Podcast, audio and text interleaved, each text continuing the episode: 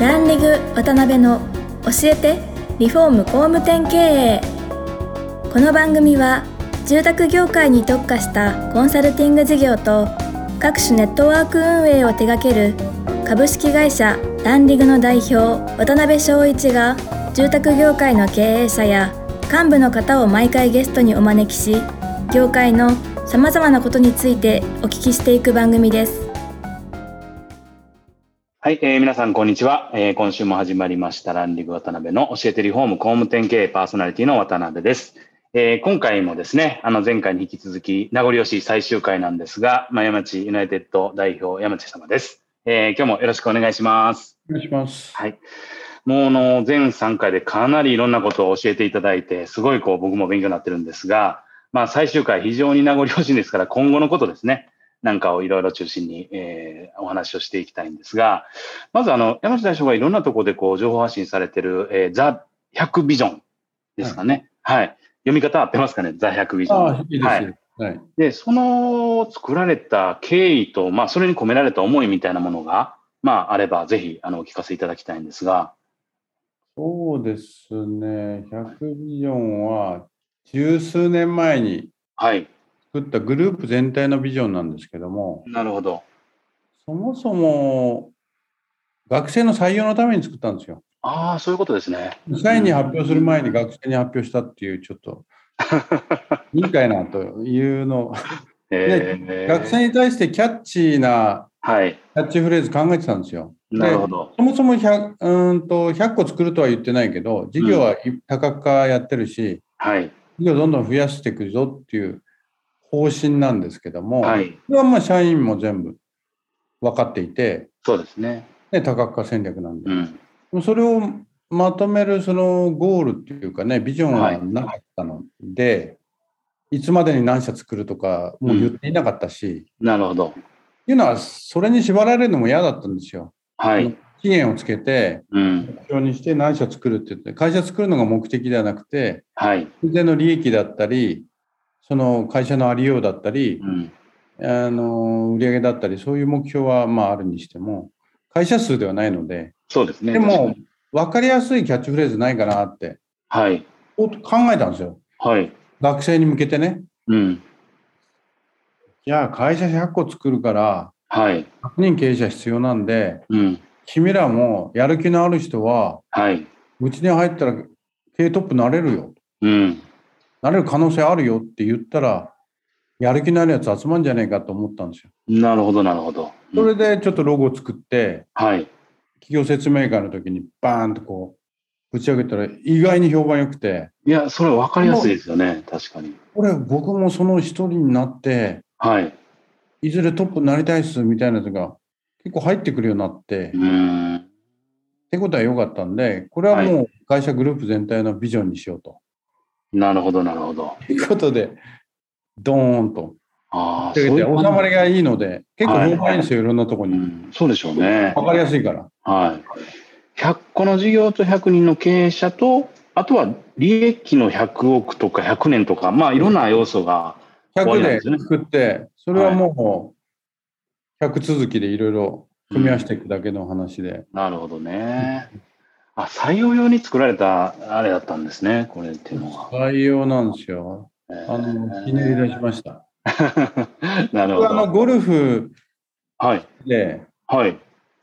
あの、アニカ・ソレンスタムって、今引退してますけど、はいはいはい。スウェーデンのスーパーヒー女子,、女子がいて、はい。えっ、ー、と、全部バーディー取ると何何番か ?54?56? はいはい。なるんですよ。はい。56ビジョンとかっていう、おゴルフ界ではあるんです。なるほど、なるほど。それを、あの、愛ちゃんとかは、うん、手のひらに書いたりして、全然ホールバーディー取るんだと。なるほど。やってプレイしてたりもしたんですよ。それを、ゴルフ雑誌で読んだんですよ、私。はいはいはいはい、はい。かっこいいなと。なるほどバーディーでね、50何点だと。まあ、全部バーディー今まで出した人はいないんだけど、確かに。うん、欲しいとこまで石川遼とかね、やってますけど、はい。それで、じゃあ数字、キャッチの数字何かって考えて、あ、100だな。うんうんうんうん。いうふうになるほどね。まあ、単純な、なんていうか、いえいえなんで、ええ。ですけど、やっぱり最近の若い学生さんとかも、まあ、100%昔みたいに100%もギラギラした方がお金持ちになりたいっつって独立リスク全部背負ってやるっていうタイプってちょっと少なくなってきてると思ってまして、まあ、ある程度そのグループの中で多少リスクをちょっと軽減しながら自分の頭に立ちたいっていうタイプの方って増えてるような気がするんですけど。多いですよ。もう起業したい人なんていないですから、全然。ああ、やっぱりそうですよね。いずれ会社の中にいて起業したいなって思う人はいると思うけど、うんはい、でもまあ自分の力じゃ無理だなとか、うん、実際はこの業界で起業しても無理だなとかって思って起業しなくなっちゃうんだけど、そうですよね。ね、うん、もうそもそも学生のうちで起業するっていう意識の高い人は、はい、えらい稀ですよね。ちょ相当変わってるよね。天然記念物ですね。ビル・ゲイツみたいなやつだよ、相当努力のあるやつだとか。ですよね。ねうんあとはまあ昔はね、やっぱりこう食うに困ったような時代は、なんとなくね、そういうこう、負のモチベーションというか、もうこう食いたいとか、お金持ちになりたいっていう方はたくさんいましたけど、今はもう食うに困ることってこの日本で ないんで、なかなかそういうモチベーションって持てないですよね。いや、だからそこにフォーカスして言うと、はい、ドン引きされるんじゃないですか、学生に。ああ、そうですよね。うん、そんなギラギラした目標、はい、ねああげても、いや、僕はいいですって なっちゃうんで、組織の中で結構安定した中で、でも目立ちたい、上に行きたいっていう人は多いと思うんですよ。そうですね、確かに。えー、山下あれですか、学生向けにできたそのビジョンなんですけど、それを掲げることによって、社内的にも何か影響というか、あれありました？変化というか。今いる幹部になってる人も含めて、はい、もう十三十数歳になる34、5の人たちまでは100ビジョンはい。聞いて入ってきてますから、学卒は、ね、なるほど、なるほど。はいはい、だからもう当たり前になってきているんだけど、その、どうでしょうね。古い人たちはもう前からの多角化戦略だったので、はい、100ビジョンができたから、うん会社が生まれ変わったとかなんとか、そういう実感はないですね、全然。普通にね。キャッチーなあのキャッチフレーズにまとめましたねって感じじゃないの、ああ、そっかそっか。明文化しましたねぐらいの感じなんでしょうね。そうだと思います。なるほどね。ありがとうございます。はい。で、まあそういうこう、山内さんはですね、まああの、個人として世の中に幸せをばらまくっていうようなテーマで、えっと、個人ミッション掲げられてると思うんですけど、なんかそのあたりができた原体験とか込められた思いみたいなところがもしあれば、あそうですね、お聞かせいただけたらなと思うんですけど。個人のミッションでもあるんですけど、今、グループ全体のミッションにもなってるんですよね。あ、なるほど。これがまたあのグループ全体のミッションにしたら手応えも良くて、今の会社も、はいうん、僕も幸せばらまきたいですみたいな 感じで入ってくるんだけど、はい、じゃあそれも十数年前、15年ぐらい前かな、あの自分のミッションって何かなってやっぱり考えるタイミングがあったときに、はいやっぱりこう、自分ってなんか生かされてるのには理由があるだろう。って思った時に、はい。何なのかなっていうようなことをずっと考えるようなワークみたいなのがあって、なるほど。それをやってる時に、もう苦しみ抜いて出てきたのがそのキーワードだったんで、だから最初は、なんだろうな、住空間で世の中をハッピーするとか、はい、こういうこう、なんか上っ面な ことだっていい、世の中をなんかより豊かにしたいとかっていうあんまり刺さらない言葉だったり、はい、いろんなことが出てくるんだけど、うん、全然ダメで、うん、でもグループいっぱいやっていて共通のキーワードって何かなとか、うん、だったらみんな幸せにしたいんだよねって社員も、うん。まあ、自分の家族もお客様も、幸せにしたい。でも世の中を幸せにっていうキャッチフレーズだったら、はい、なんか意志が弱いっていうか、はいはい、わかります。はい。ねばらまくってちょっと、なんだろうな。力がありますよね。っていうか、力ある言葉じゃないですか。はい、確かに確かに。自分がばらまくんだっていう、こう、意識が感じられるので、まあ、多角化にはすごくいいかなと思って。なるほどね。考えたんですよね。うん。だから、そういう、なんかの原体験があってっていうことよりも、うんうん、自分がこう、やりたいことをどんどんやってきて、はい。で、失敗した事業もあるし、すごい数多く失敗したり、成功した事業の共通項とか、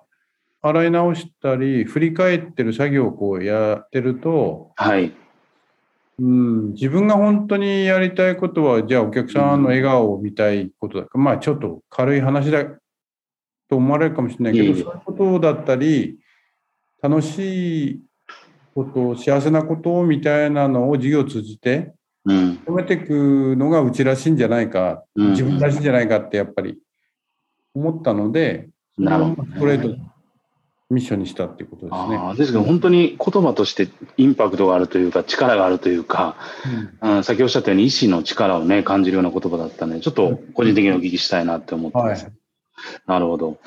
で、まあそういう高山社長なんですけど、まあこれも個人的にお聞きしたいことなんですけど、そういろんなことにチャレンジされてる山内さんが、あの、なんかすごいなとか、なんかここを目標にしたいんだよな、こういう会社をみたいな。もしそういうこう、世の中の会社とか、組織とか、そういうのがあれば、なんか個人的にお聞きしたいなと思ってるんですけど、なんかあられますか、はいはい、あの、はい。うんと視察にその会社まで行ったんですけど、あのアメリカのザッポス。ああ、はいはいはいはい。え5年ぐらい前、4年ぐらい前に行ったかな。うん、あのラスベガスに本社があるんですけども、はい、今、アマゾンのグループに入りましたけど、その通販の会社で、その頃3000億ぐらいやってたんですけど、はい、あの社風がすごいんですよ。すごくいいんです。明るくて元気で。で、それこそ全員経営的な考え方でやっていて、あのその会社のキャッチフレーズも、デリバリングハピネスっていう。お同じですね。デリバリーしてるっていう。はいはいはい、それって通販会社で、今はね、あの靴だけじゃないんですけども、何でも売るようになったんですけど、はい、当時はデリバリングハピネス。うん、でも、靴を、普通はデリバリングシューズなはずなのに、なんでハピネスなのよって思うけど、だから、はい電話で注文も来るわけですよ。ウェブが中心なんだけど、うん、電話で来た時にその社員が、その一人のお客様が、雑談の相手かもしれないけど、7時間でも付き合うっていう。そのお客さん幸せに感じるんだったら、はい、それに対して何時間やってもいいよっていう、そういう社風なんですよ。なるほどね。本当に理念ですね。そうなんですよ。で、自分たちが在庫がなければ、ちょっと待ってねって調べて、お客さんの住んでる地域の近くのスポーツ店の在庫まで調べて、そっちに行ったら売ってるよ、これっていうアドバイスまでしたっていう、本当かどうか分かんないけど、そういうこうストーリーがいっぱいある会社なんですよ。なるほど。で結局、そのお客さんがすごいファンになってしまって、そうでしょうね。1年までお前のとこから買う買うよって言ってくれるわけですよ。それで会社をも訪問もしたり、どんな仕組みでそういうのやってるのとかもだいぶ研究したりして、あの、いい、すごい会社だなと思って。一番のその背骨ってやっぱり理念経営っていうことですよね。だと思いますね。ですよね。最初は、はい、あのそのトニー・シェイってもう死んじゃったんだけどね、実は若くて。はい、その社長は、はい、いろんな事業して失敗もしたんだけど、うんうんうん、シューズの、えーと、e コマースの会社をちっちゃかった時に買収して、はい、だから彼は靴好きなわけでもないんですよ。ああ、そういうことなんですね。なるほど。だからだけど、うん、それがだから素人だからいいっていうのは、例えば僕はまあ住宅は好きだけど、住宅のプロではないわけですよ。はい。でもその住宅にまつわるその幸せな暮らしっていうのに興味があるので、うん、ハウスメーカーをやっていて、多角的にインテリアも売ったり、はい、ハンバーガーショップもやったり、うん、そうですよね。レストランもやったりっていうふうに多角化していったのは、うん、やっぱり幸せな暮らしって、ハードの家じゃなくて、うん、ライフスタイルでしょっていうのがあるので、はい、そういう意味で言うと、そのザッポスのデリバリングハピネスも共通な匂いがして、なるほど。すごい会社だ。それで3000億まで持っていくなんて。そうですよね。うん、思いましたよね。まあ、ちょっと類似してるのかどうかわからないですけど、リッツ・カールトンさんとかもね、なんかやっぱり現場の方がそういう理念に基づいて自主的に行動してっていう、なんか似てるとこありますよね。現場に力を持たせるじゃないですか。ですよね。まあ、ある意味うちも同じ考えで現場経営してますので。なるほど。あの参考になりましたね。ああ、いや、なんかすごい勉強になります。ありがとうございます。まあ、そういうなこんなしてるうちにまた時間になってきてるんですが、あの、まあ、最後にあの、今後の、まあ、山下様の、まあ、会社とかグループを通じての夢でもいいですし、なんか個人としての夢でもいいですし、今後のこう、なんかそのあたりの人生ビジョンみたいなものがあれば、ぜひお聞かせいただけたらなと。人生ビジョンですか。やっぱり100ビジョンがね、どの形になっていけばいいなと思って、はい、社員さんの手で、もともといい会社、今おかげさまで札幌で新卒採用でも、ね、入社したいランキング10位になったんで、すごいですよね。いずれ1位に、ね、なればいいなと。ハードル高いけどね、1位ってやっぱり。たる、たる、ね、すごいメンバーがいるんで、でも、はいはい、ねそれは不可能ではないと思うんですよ。オリンピックで金メダルを取るよりは優しいと思うんで。確かに、うん、だからそういう、はい。いい会社にもっとなっていくんだけど、うん、僕の力はもう、あんまりそういうことに言わない、そういうふうにこうなったらいいなってつぶやくだけで、はい、みんなもそうだよねって言って、うん、いろんな方方策を考えながらこうやっていっていくので、はい、自然にそれに近づいていくと思うんですよね。うん、なるほど、なるほど。だから、今の状態の延長で、結構幸せに達成していくんじゃないかなっていうイメージはあるので、なるほどね。あまりこう無理はしなくても近づいていくんじゃないかなとは思ってます。うん、なるほどね。ありがとうございます。はい、なんか本当にこう4回通じていろいろ勉強させていただいたり、逆にこうなんかワクワクさせてもらったりとかってすごい楽しい収録だったんですけど、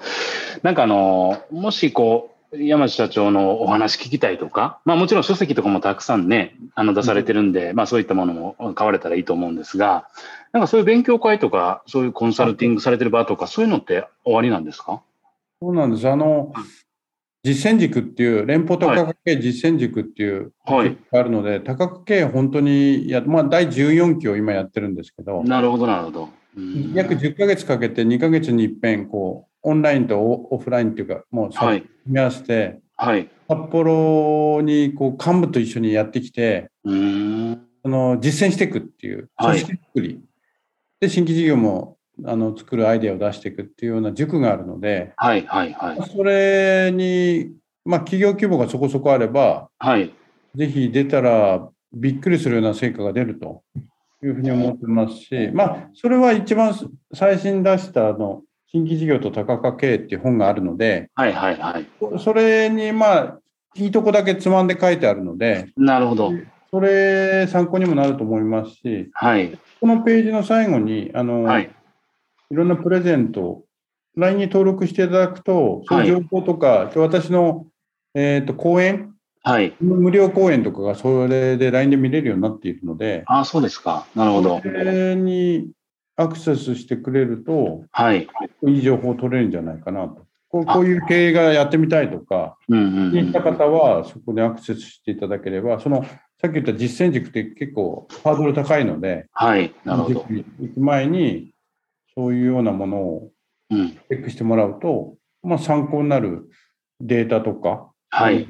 私の講演とかが無料で見えますので、うん、あそうなんですね。あ。ったらどうかなと思います。はい、ありがとうございます。はい、